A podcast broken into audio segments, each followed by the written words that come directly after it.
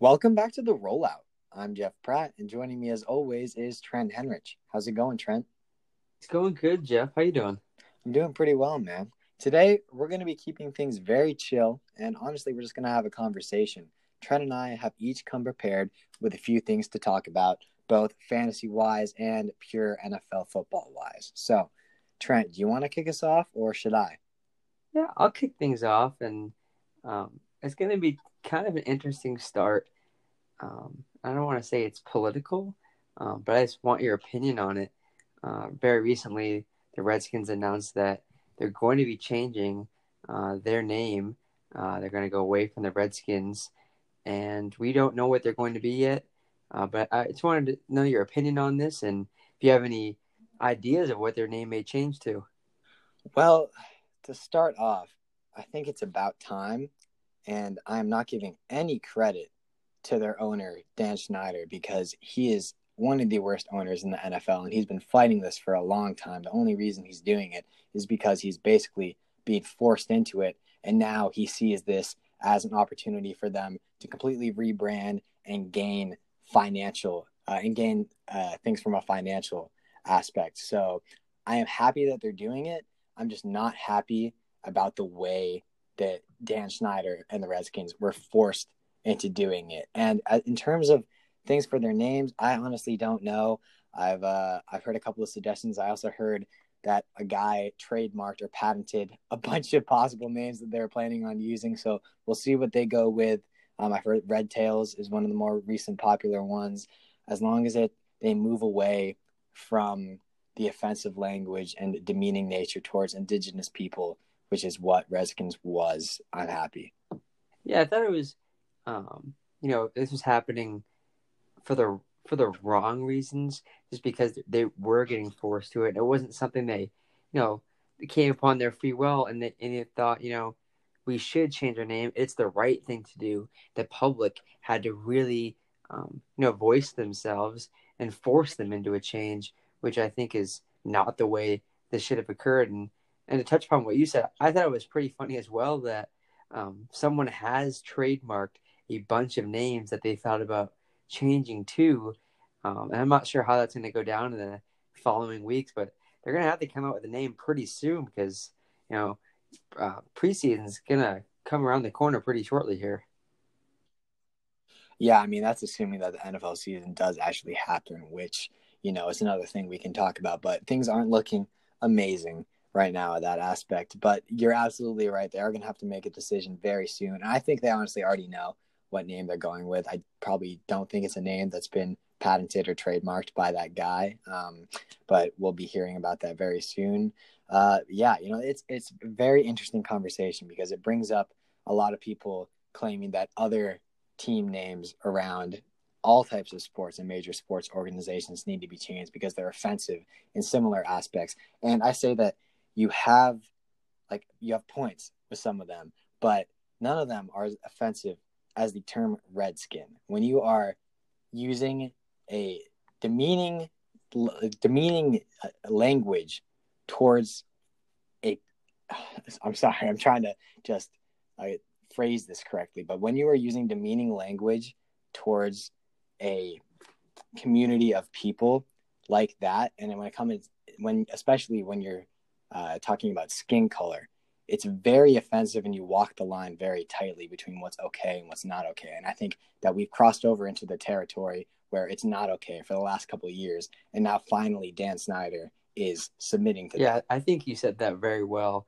Um, and honestly, I don't think I have to touch on that much more. And I think that it's, it's this is going away from football a little bit, but I think the Black Lives Matter movement actually helped bring this more into sight just because of how much more uh, skin color has been a topic of conversation uh, recently. And Redskin clearly is uh, demeaning to, like you said, a community. Yeah, absolutely. I couldn't have said that better myself. So, what else would you like to talk about, Jeff? Yeah, so why don't we move away from a topic that we've covered a lot recently and in the history of our podcast, and it's not going to be political or anything like that. It's actually going to be about Dak Prescott. Oh Dak and the Cowboys failed to reach an agreement on an extension today, which means he'll be playing under the franchise tag this year and is going to hit the open market next offseason. His brother, Tad, yes, Dak's brother, Tad, spoke out on Twitter after the extension deadline passed, writing, There was a reason I was never a Dallas Cowboys fan growing up or before they drafted Dak. After today, who knows how much longer I'll be cheering for them. You know, Trent, I've been saying that Dak is the future of the Cowboys for a while, but after that tweet specifically, things aren't looking great for that chance for him to be the future in Dallas. Personally, I think that if the Cowboys make the NFC Championship this year, at the least, they'll resign him. But if not, honestly, I think they let him walk. What do you think? I mean, I'm not going to say I called it, but. You did not I, call it. Andy Dalton is still not going to start by the beginning I, of this year. Dak is still, he said that he's committed to playing his contract out. I just think there's a good chance that if they don't have a fantastic season come come the postseason, that he's going to be able to stick around. I'm just saying, in the grand scheme of things, I called Cam Newton. I've been saying I'm not in love with Dak. I'm kind of a fan of Andy Dalton, so I could I, oh I could see him working in the system, starting to get some reps with the with his first team. Don't be surprised to see Dalton starting to get some snaps when the season comes along and I will be shocked, Trent, that there's zero chance that Andy Dalton starts on this team when Dak Prescott is healthy. Now we'll talk next year if Dak Prescott's even on the team, but Andy Dalton is there to help him and mentor. Yeah, I think the the biggest thing I've been talking about is Dak is not a winning quarterback, and if he goes eight and eight, he they will let like they will not resign him if they miss out. On the, but Andy Dalton is not a winning quarterback. He's never won a. But he hasn't game. been given the weapons that Dak has. That's the. I guess so. You have to, but the whole point is that Dak is still young in his career. He's about to hit his first big contract year. You got to give him some time. Andy Dalton has had a pretty good supporting cast around him with the likes of AJ Green, Joe Mixon, even Tyler Boyd.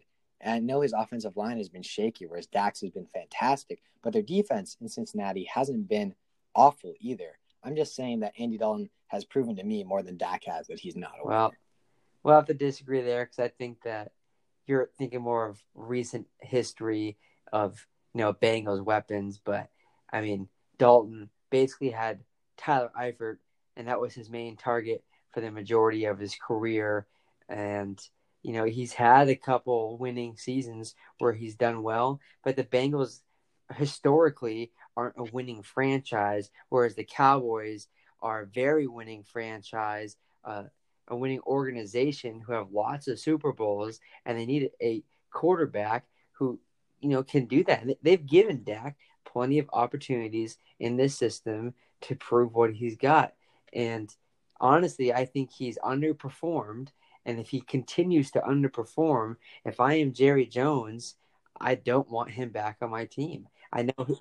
No, I agree with you there. I'm just saying that the notion that Andy Dalton is any more of a postseason producer than Dak is so has been so far in his career, I think is preposterous. Considering you look at his record, in the playoffs. He's never won a game. And as for the notion, I don't I know you probably didn't mean to say Tyler Eifert was his main target, but he's never caught more than 52 balls in a season. And I I know we know both know that AJ Green is the main oh, guy yeah. there.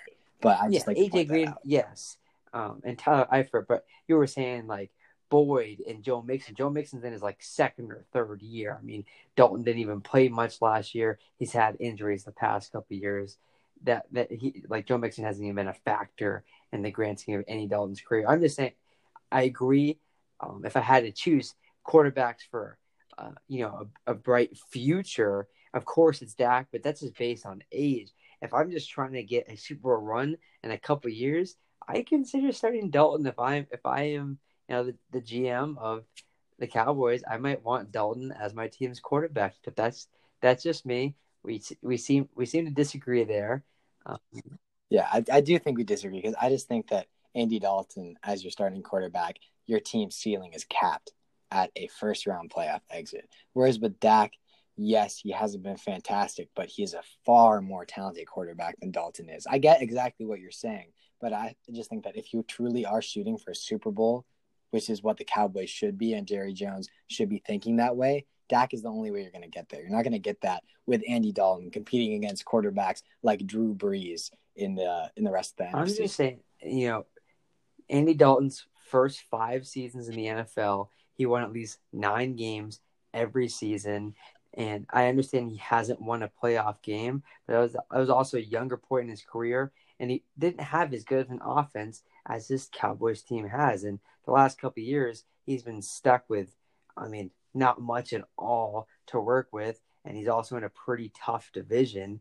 Um, so I, I don't know. I mean, I think Dalton deserves a shot. I think his numbers are better than, than people, um, you know, know or, or believe in.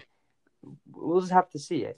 I mean, Dak may be the guy. He may be the future. The Cowboys could come out, win 11 games, go to the NFC Championship game as, as you predict, or it may not be that great, and they let Dak walk and they draft someone, or they go with Dalton. Who knows? Yeah, we'll see. I just think like when we think of Andy Dalton and we're talking about his postseason success, or not not postseason success, his success as a starting quarterback, we really are thinking about him from his young career up until let's say 2016. The fact is that he hasn't put together a season with over 3,500 passing yards in four years since 2016. And Dak, Dak Prescott's QBR has been higher in each of those four seasons. So I get what you're saying with Andy Dalton. And if Dak does start to fumble a little bit, I wouldn't be shocked. Let's say if they start out like two and six or something like that, something preposterous like that, that they throw Andy Dalton in there uh, to see how he does. But I just think that their ceiling is much higher with Dak yeah, I, I, mean, I can't disagree with that. He he's more versatile as a quarterback. Um, I, I, I say we move on to a, a new subject, but yeah, let's uh, do it. You know, let's let's let's let's stay on the topic of QBs, and I'm going to propose a question to you, Jeff. Do you think there is any chance a rookie quarterback can make the playoffs this year? Do I think there's any chance a rookie quarterback in, can make the playoffs? As in lead year? their team, like as in lead their team to the uh, postseason. Yeah. So then we have to go through all the rookie QBs and and the ones that are going to start, or at least have a chance to start. So we have Joe, Joe Burrow in Cincinnati. Um, man, like I love, I love Joe Burrow, but I just don't think I don't see them making the playoffs this year, especially in the AFC North. They're playing in a really tough division with the Browns and Ravens and Steelers. So I don't think that's going to happen. Miami, I've already told you that uh, I don't believe the Dolphins are going to make the playoffs this year. I know you're higher on them than I am, and I do think Tua is going to end up starting. I think they could have a decent year, but I'm not ready to say they're going to make the playoffs yet. I will say, however, I think that if Justin Herbert wins the job for the Chargers, that they have a good enough supporting cast around him to maybe pick, make a playoff push, which is funny because I think Herbert is the worst quarterback out of those top three that were drafted. But I also think that he has a chance to compete with the Broncos for that second spot in the AFC West. The first spot's obviously going to the Chiefs, but I think that this Chargers team is is uh, talented enough. Whereas that if they put Herbert in the right situation to succeed, if he ends up starting, they can maybe make a playoff run. That's the most likely scenario. Yeah, and. I think he's in the most interesting position because that's a team, that Chargers team, has had Philip Rivers at quarterback for almost my entire life. Like 16 years, Phil Rivers has been a quarterback for the Chargers. So if Justin Herbert can get that starting job, who knows? He could. We, we could find out that Phil Rivers wasn't reaching full potential and you know utilizing all those weapons in San Diego, and that Chargers team could be a lot better than uh, we've all come to believe. Yeah, and I mean Justin Herbert has such a different skill set Phil, Phil Rivers as well. They both have strong arms, but Rivers is much more of a pocket passer, while Herbert is not afraid to scramble around the field. He's really good with his legs. He's got a huge arm, but he's also much more erratic with his throws. So I think there's going to be a learning curve there. But I would say that Justin Herbert has the skills and I guess the skill set is what I'm trying to say to take this Chargers team to another level if he can reach his full potential. I, I like that. I think it's a bold prediction. You can go with like the main quarterbacks, and I also think it's it, would be interesting because he'd have to fight for that starting job beforehand, and if he can win that starting job, I think that shows something about his character too, and possibly his leadership um, heading forward on this team. Yeah, absolutely. So moving on from this, Trent, we mentioned Joe Burrow, and one of the topics that I had to discuss was what are reasonable expectations for Joe Burrow and Cincinnati this year. So I'll let you go for it. You know, I I it's kind of what I just talked about is Joe Burrow has been overcoming every, uh, so much diversity throughout his career. I mean, he started, he fought for a starting job with Dwayne Haskins on Ohio State. I think he broke like his left hand or his left wrist, lost the job, sat, and then the transfer window changed or the rules for transferring an NCAA changed. He was able to go to LSU. He got the starting job, and then he he turned that into arguably the most dominant season in the toughest conference uh, in college football, and beating out powerhouses like Alabama, and you know honestly stunning stunning the nation with what he was able to do. And if there is a guy with a certain mentality to bring this Bengals team from, you know, I think they had like a, a two and eleven season or or whatever, or, or sorry, like they won like three or four games last year. That was it. And if if there's one guy who can completely turn around a system and you know have an underdog story, I think Joe Burrow is that guy. Yeah, no, I agree. Like you said, Trent, uh, I think you mentioned that Joe Burrow has come, overcome a ton of adversity uh, throughout his entire career, going from uh, his struggles to get on the field at Ohio State, transferring to LSU. And it is not tough to be successful as an LSU quarterback. Playing in Death Valley, it is harsh. They are not forgiving fans. If you do not play well, you are not going to do well there. And he really stepped up to the plate for Coach Ed Orgeron and just played his socks off for them. And I think that you're absolutely right when you say he has the right mentality. Uh, he's a winner. He is not afraid to prove people wrong. And I think that he and the Bengals could go big places in a couple of years. But that brings me, you know, to the back to the original question is what are reasonable expectations for Joe Burrow and Cincinnati this year? And as I mentioned, they're in a really tough division in the AFC North. Um, I do think they finished fourth of the Browns, Ravens, Steelers, and themselves. Uh, but I think that there's a chance they could push for almost a 500 season, maybe six to eight wins this year. Yeah, I, I totally agree. And I think, you know, this team may not um, do as well as people may, may believe this season. I think this is a team that, in, his, in Joe Burrow's sophomore and junior season in the NFL, that's when it really starts to shine and things start to get put together. But I agree. I think this is a team that actually does win six or seven games this year, which is doubling their win total from last year. And for me, giving that you know, whole, whole, all of Cincinnati a lot of hope and to start rallying back behind their football team who has failed for the past, you know, four years or so. They finally have someone to root for. They have a winning quarterback and someone who can turn this organization into a, a winning a, a winning organization. I think Joe Burrow is the guy they need. This season may not you know, be that great. But Joe Burrow could put up, I don't know, if if he starts the whole season, maybe 3,000 yards and, you know, 23, 24, 25 touchdowns, something, something around there. It's not going to be crazy. He's got good targets, but he's also a rookie quarterback, and you can't set your expectations too high for a guy like that. Yeah, no, I completely agree. I think if we look down the road, uh, a couple of years from now in the AFC North, especially Ben Roethlisberger is going to be retired. So the Steelers, whether you like it or not, they don't have the quarterback to replace him yet. Mason Rudolph is not the guy. Duck Hodges is certainly not the guy.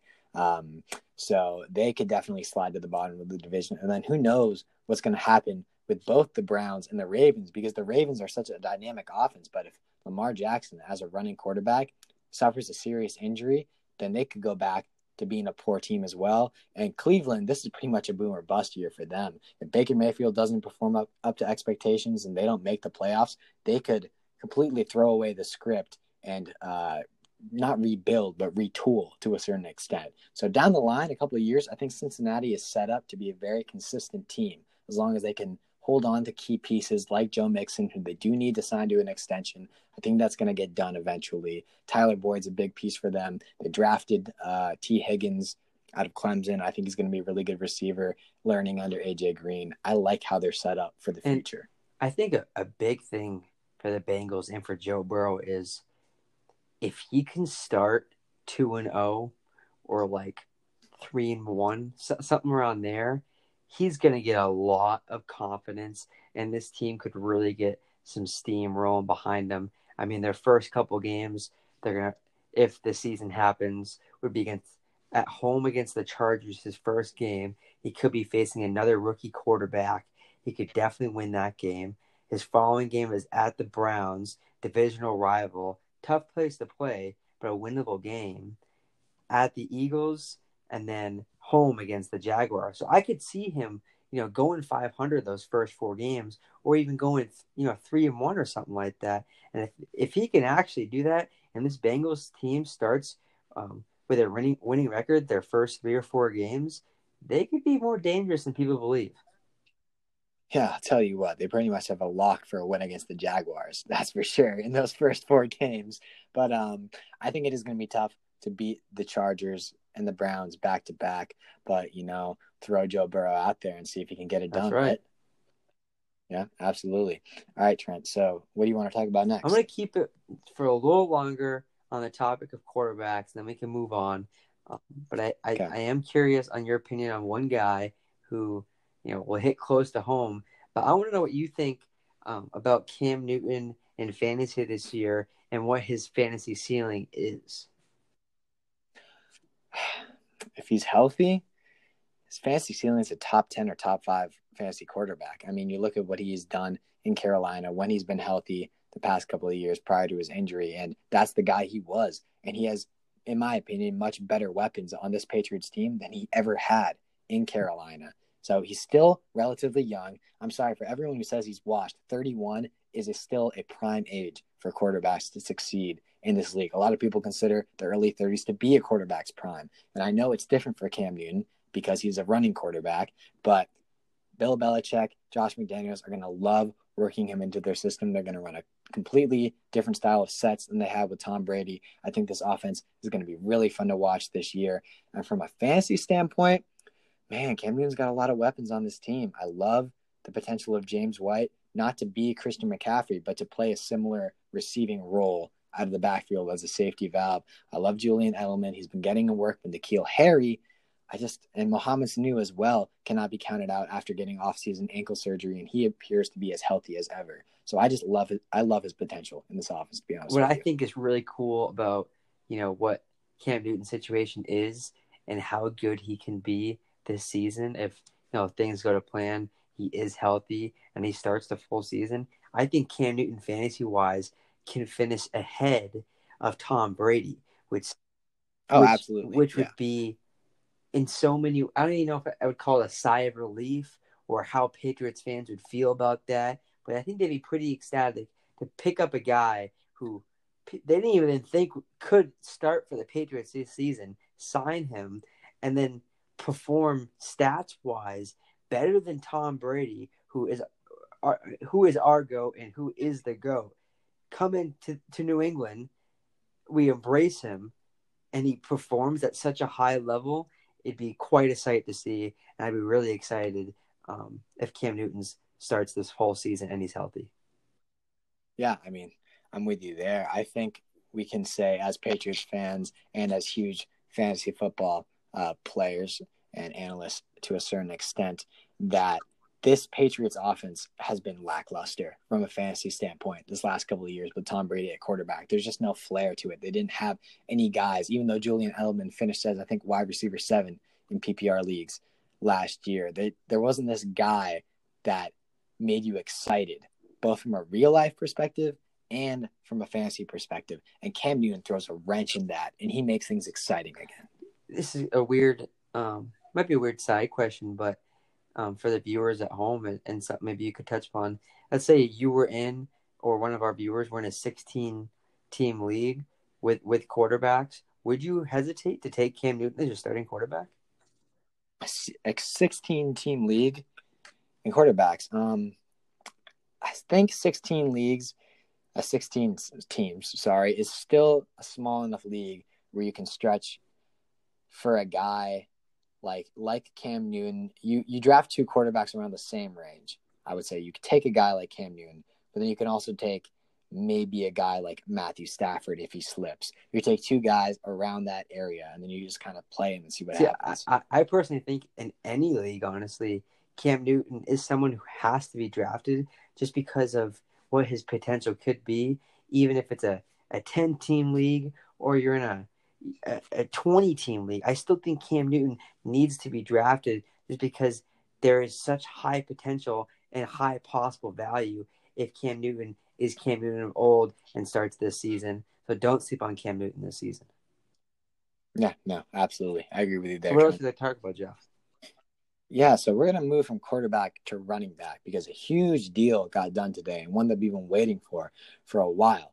Derrick Henry signed a four year, $50 million extension with the Titans, and in doing so, became the fifth highest paid running back in the NFL in terms of annual salary, only trailing Christian McCaffrey, Ezekiel Elliott, Le'Veon Bell, and David Johnson. Kind of an outlier there. But I think that's not that bad value for a rushing champ honestly the reigning rushing champ and for a guy who's the focal point of Tennessee's offense. But Trent, I want to know with that contract, is Derrick Henry underpaid, overpaid, or paid fairly? Personally, I think he's underpaid. Um, I think that Interesting. Even knowing that running backs are expendable in this league today. I think um, that Derrick Henry is kind of in that league of their own with special um, athletic specimens. There's no running back that is the same size as, as Derrick Henry and does the same things as Derrick Henry. And I, I was fortunate enough to watch Derrick Henry in person, and I saw how he just throws people to the ground. It doesn't even matter if you stack the box on him. He runs through you. He doesn't even see that you're there. He just he ha- he has a straight. His his eyes are looking forward, and he just runs. He, he doesn't let anyone drag him down. And I think it's such a special talent to find someone at this size and to be this agile. He, he'll take you to the outside and he'll put a move on you, and he's gone. But it, he, he's bigger than almost probably every running back in the NFL. I, I think he's underpaid. If you're saying if you tell me that Le'Veon Bell and David Johnson are paid more than him, I, I think Derrick Henry, especially on this Titans team, is the MVP of this team. He's the most valuable player on this offense, and he single handedly carried them down down the stretch of last season and in the postseason, in my opinion. Yeah.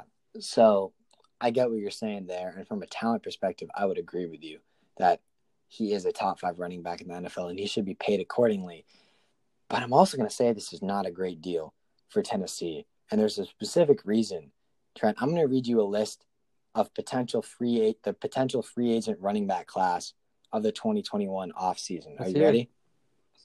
Leonard Fournette, Dalvin Cook, Aaron Jones, Joe Mixon, Alvin Kamara, Philip Lindsay, Marlon Mack, Kenyon Drake, and Todd Gurley. So, yes, Derrick Henry is the focal point of this offense, but at the end of the day, he's just an extreme version of a workhorse back.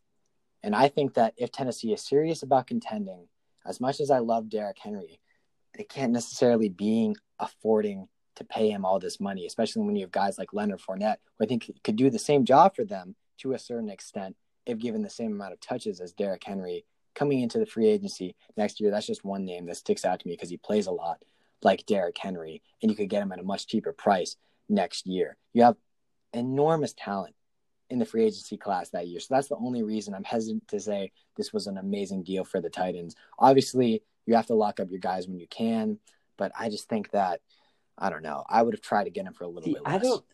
I disagree with what you said because um, I don't know if the price tag on running backs is going to go down next year. I think it's actually going to go up. I think these guys. No, it will it will go down because there are rookie there are rookie running backs entering the league and everyone's getting older and running backs are more expendable. They are, but they aren't because if let's say Alvin Kamara resigns, I, believe he a lot of these guys are still on their rookie contracts, and they're going to require and request a lot more money than than you believe. And if the Saints aren't going to let a guy like Alvin Kamara walk, that's not going to happen. I'm not saying that Alvin Kamara is the guy, but I'm saying that Derrick Henry with his contract becomes the fifth most the fifth highest paid running back in the league. I guarantee you, guys like Leonard Fournette, Aaron Jones, Joe Mixon potentially, although I think he gets a bigger contract. Todd Gurley if he has a good year. Marlon Mack, Kenny Drake if you want to go a bit more of a dollar store route of the elite guys. Those guys are not going to be commanding that much Well, you money. to think this this is a re-sign. I think there's a big difference between a re-sign and uh, and free agency guys because a lot of those guys are going to re-sign with the team they're on and going to get paid. I, I think after next season, Derrick Henry is going to be the like eighth or ninth highest paid running back. And you can't tell me I guess you can't tell me that's right. let let's go but let's go through this running back class talk about who we think is going to resign with their team and if they're going to make more money than Der- what Derrick Henry is currently making, which is four years, fifty million dollars with twenty five million guaranteed. And I, I'm I'm sure we're going to disagree on some, but Yeah, you want to go go it. through it? All right. So Leonard Fournette, Well, he's not re-signing. he's not going He's to not resign. re-signing, so he's going to be cheaper. It's free agency. He's not resigning, and even if he was resigning, he wouldn't be making more. He wouldn't be making. He wouldn't be making top five the, money. I think if, if the. Jaguars actually like Leonard Fournette, I believe Fournette is younger than Derrick Henry, and he's he's just as good. So I, I, I would disagree with that. But him, him him- himself and the Jaguars have their differences, so there's no way that would happen. So um, definitely less. But continue. yeah, Derrick Henry is only one year older than Leonard Fournette, and Fournette has had injury issues, which is the main reason I would say he would get less money. And he's also in he's also not the focal point of that offense, whereas Derrick Henry teams are stacking the box Yeah. to stop him. But I do get what you're saying. Yeah. So moving on, Dalvin Cook. Here's an interesting one. I'll let you go. I mean, if he resigns, he's getting paid more. I think if I if he wa- if he wa- if if he's a free agent, probably gets paid less. But I I just go for it. I just I disagree, and I do think he will resign. But it seems like Minnesota is not budging off their twelve million dollars per year as their max. Okay. for him. And I think that with his, he's going to have to blow this season out of the park if he even plays. If he holds out, he's definitely not getting that money. But if he plays, then and he has a fantastic season, then I'll be do- with you there. Who do you think is more special talent, Dalvin Cook or Derrick Henry? It's a tough one. They're, they're different running backs. I'd say potential wise, Dalvin Cook probably, but he also has injury So concerns. and what I'm hearing is Dalvin Cook probably should get paid a couple million less. Dalvin Cook should should be. I'm saying Dalvin Cook. We're, if we're going out of potential, Dalvin Cook should be getting Yes, paid but more. because he's But based on his history, I think Dalvin Cook will be getting less money than Derrick Henry yeah, he has right deserves now. less because he's banged up, and Yeah. I, I don't think he's as gifted talent wise or physical specimen wise as Derrick Henry. So I, I think Derrick Henry, or Dalvin Cook deserves to get paid less. So I have no problem with that. Yeah. So, all right, Aaron Jones. Less, Less. no question. same page there. Joe, Joe Mixon. More. More as well. I'll go He's with you that one. That's the first one I will say He's, confidently he's, more. he's, he's a lot younger and he's pretty damn good talent. So definitely more. I you watch his highlight, man. I'm more and more inclined to say that he's a top three running back talent wise in the NFL. He is so It's a talented. bold one, but we'll move on from that. It, it- it is a bold. All right, Alvin. I think he gets paid more. I don't know. Definitely. I, and I think he should. No, no, I think he should because he is the most talented running back out of this this group. I'll say that. Besides maybe Joe Mixon, I will say that with confidence. But as not like their clear cut number one back, they're running Latavius Murray a lot more. And let's if he doesn't have another great year because he had a down year this year, I think there's a chance he settles for like twelve to thirteen mil per year. But I think he get I think he deserves to get paid more. It all depends on how he I mean, performs. year. 13 mil a year would be more than Derrick Henry, anyways. So Is that what's uh Derrick Henry's I annual? don't, I, four years, 50 mil. Four years, 13 mil. It's 52. It's twelve point five Yeah, going. so right. that'd be more either way. Okay, so I I'd say thirteen mils is cap. I, I I think it's I think it can be even higher. I mean, um, it, it could be his talent wise. It could be. I, I'm still gonna go with more. It does. It doesn't even matter. I, my my point is, I think Derrick Henry deserves the money, deserves more money than than guys that are on this list. And after next season, he's gonna be about eighth on highest paid running backs, which I think is not accurate for where he should be getting paid. That's all. All right, that's fair. I mean, and then we don't even have to go Yeah. through the last four guys because Philip Lindsay, Marlon Mack, Kenny Drake, and Todd Gurley are not going to make as much money. But um, yeah, you know what? We're just gonna have to agree to disagree on that one, Trent, and we'll come back to this next this time next off season. Uh, when deals have been made and talk about it. I think it's going to be interesting yeah, so for sure. Let me throw an interesting question at you. Um, completely, completely different topic here. Who will be who will be re-signed or sorry, who will be signed first out of these three guys? Colin Kaepernick, Antonio Brown, or Josh Gordon? Antonio Brown. Antonio Brown is going to get signed within the month. Really? I'd say. Um, yeah, I, I say that, and I think the Patriots could be the team that sign him. Honestly, from the rumors that have been swirling, but um, yeah, he's getting picked up for sure. Whether he serves a suspension is a completely different story, but for his talent and the teams that we've heard are interested, like the Seahawks, the Ravens, potentially, there are teams that are actively interested in Antonio Brown and exploring what it would look like to bring him on their team. I think he gets signed. Not, I don't think Colin Kaepernick, as much as I would love to see him on a team, gets signed ever again. I think his career is over. And Josh Gordon, I do think will get signed at some point, but it's probably going to be later on in the year once he's proven that he has his act together again. We'll see. I mean, I think I could see all three of these guys in the league by the end of this season. I love. I'd love to.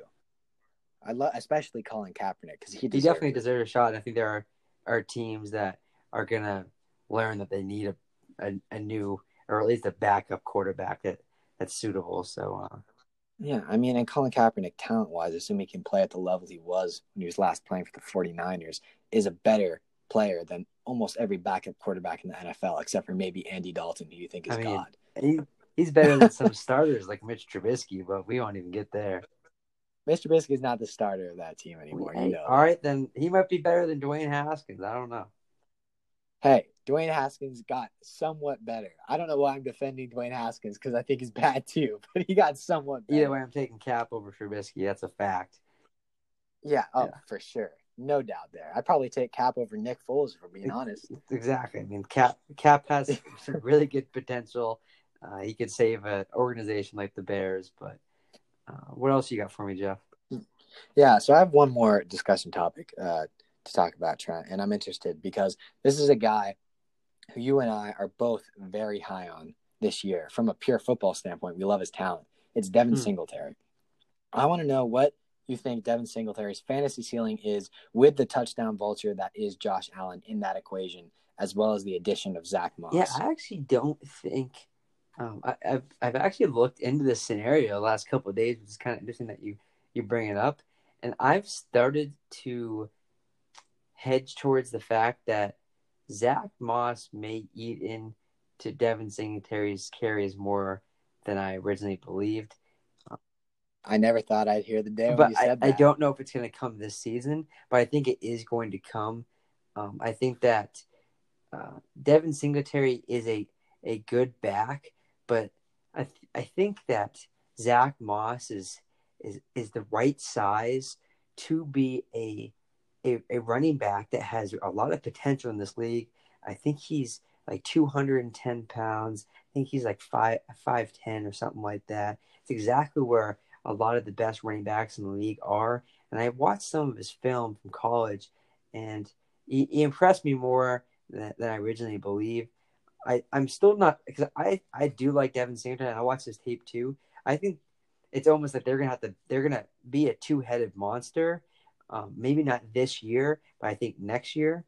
Uh, but to, to go to your question, I think that Devin Singletary is still to have a good season. I don't think Josh Allen um, being able to run the ball is to eat uh, into uh, the touches for Devin Singletary as much as uh, the addition of Zach Moss and actually Stefon Diggs seeing a lot more catches, having that number one wide receiver uh, on the Bills team.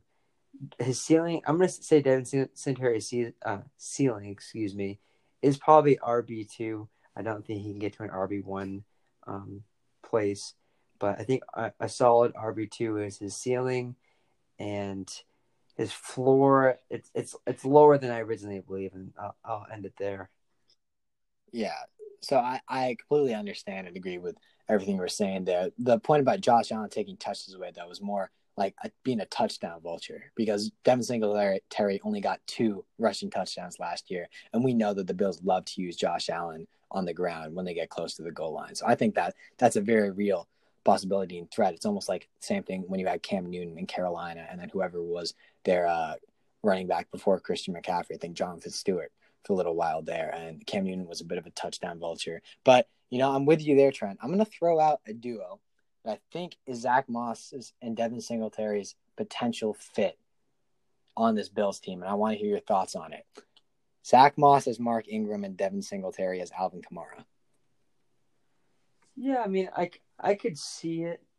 Um, I don't think that. I think they're definitely a less explosive version of the duo, um, but I think that that duo is comparable to an extent. Yeah, I would agree with that. Checking like skills, skill wise, yeah, styles. I, I, Obviously, I think style wise, yeah. yeah, it's a comparable compare. It, it is a doable comparison. Yes.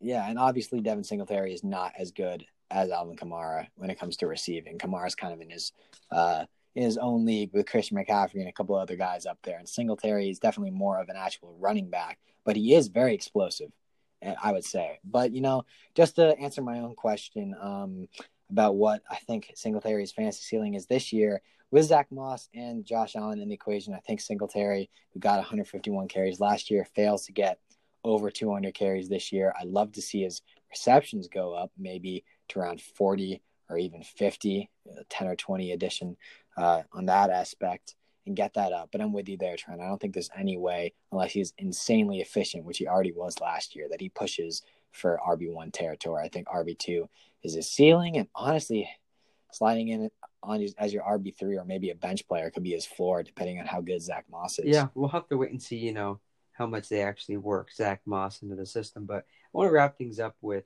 a final question, and I think a good question to end on um, for you for you and I to give some uh, of our opinion to our listeners is I want you to give me let's let's go with three. Give me three deep sleepers that you're looking to draft in most of your P, or all of your PPR um, leagues this season. And when I see deep sleeper, I'm saying like tenth round or later, like a, a, an actual or even twelfth round. Like I, I, want some some real sleepers um, for you to to, to put hmm. to keep people's eye out for when they're when they're drafting. Okay. Yeah. Um deep deep sleeper. I'm gonna go with a guy Trent that I'm pretty sure you've drafted in both of uh our mock drafts recently, and that's Allen Lazard because you know someone besides Davante Adams has to catch the ball, and Lazard really is, has established himself as that number two receiver in Green Bay. And with Jimmy Graham out of the equation, I think there's a chance he gets a ton more targets and translate that into good production. And you're able to get Lazard in what, like 13th, 14th round, uh, probably even later at this point. So I think that's one guy for me. Um, moving on, you know, just thinking about deep, deep sleepers again. I wouldn't say, I wouldn't, would you qualify Diontae Johnson as a deep sleeper? You can, you can talk about him either way. Yeah, I, th- I think he is because he is uh, I actually ran a deep sleeper competition for a fantasy league that I'm starting, and Diontae Johnson is ranked below a 12th round uh, selection in PPR leagues, according to Fantasy Pros, if I remember correctly. So that I would say would qualify him as that. And I think that Diontae Johnson has the chance to establish himself as the number one wideout for the Steelers this year, whereas Juju's going to play in the slot mostly. And I think that if Big Ben's healthy for the entire year, he could put up some good numbers. And then finally, as a deep sleeper, um, hmm, I'm gonna go with Damien Harris. That's a bit of a hometown pick. Uh, he is the Patriots running back, and that's just because Sony Michel is a PUP candidate to start the year. He might not even be on the field because uh, of his foot injury and the surgery he had to do to relieve stress and uh, the damage that was done there. And if Sony Michel, even if he gets on the field, it struggles like he did last year, this could be Damien Harris's job by midway through next season. So I'll go with those yeah, three guys. I like the three you went with.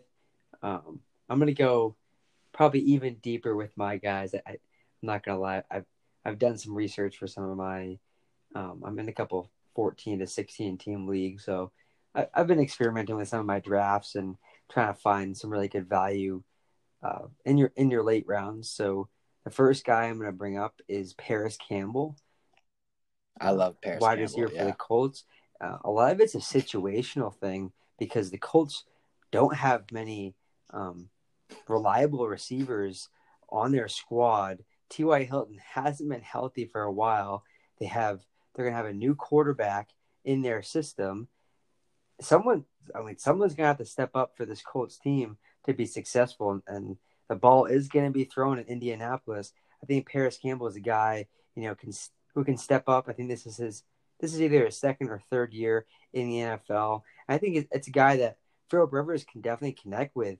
Um, so Parris Campbell is definitely a guy to look out for. I think his ADP right now is um, 200 plus. So this is like this is an actual deep sleeper to keep your eye out for um, in all your leagues, really. Uh, yeah, I like that. So, what are your next few? My guys? next guy is is very deep, very bold. I don't even. It's you know I don't even know if I draft him unless you're in like a double QB 16 team league. But it's someone I. It's a scenario I think that can happen, um, and that's Marcus Mariota.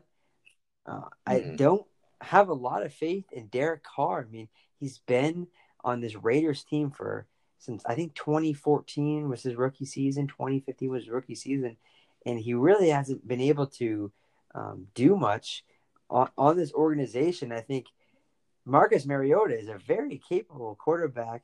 He kind of just faded out for the Titans, even though I think in his first or second season he led them to the playoffs and he looked really good. He's a mobile quarterback, is completely different um, from Derek Carr. And if they want to switch things up and Derek Carr is not getting things done with, you know, adding new targets like Henry Ruggs, they may have to switch things up. And I think Mariota, Mariota could be a suitable fit at quarterback uh, for the charge. I mean, sorry, for the Raiders this season.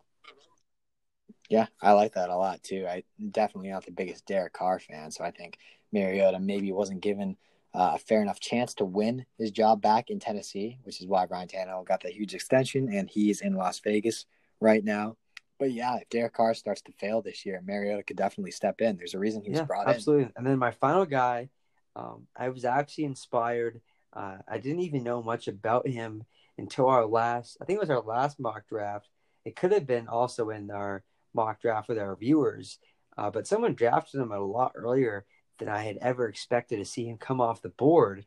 Um, and that's Joshua Kelley, running back for the Chargers.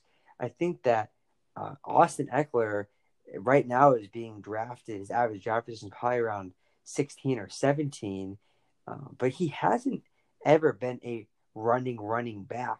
He's always a guy who gets a lot of catches. He's a PPR monster, but I don't know if he'll be able to handle this big workload um, that Melvin Gordon just left behind for Austin Ekeler to just fulfill. I think someone may have to step in and take some carries that were left behind. I think Joshua Kelley is going to be that guy.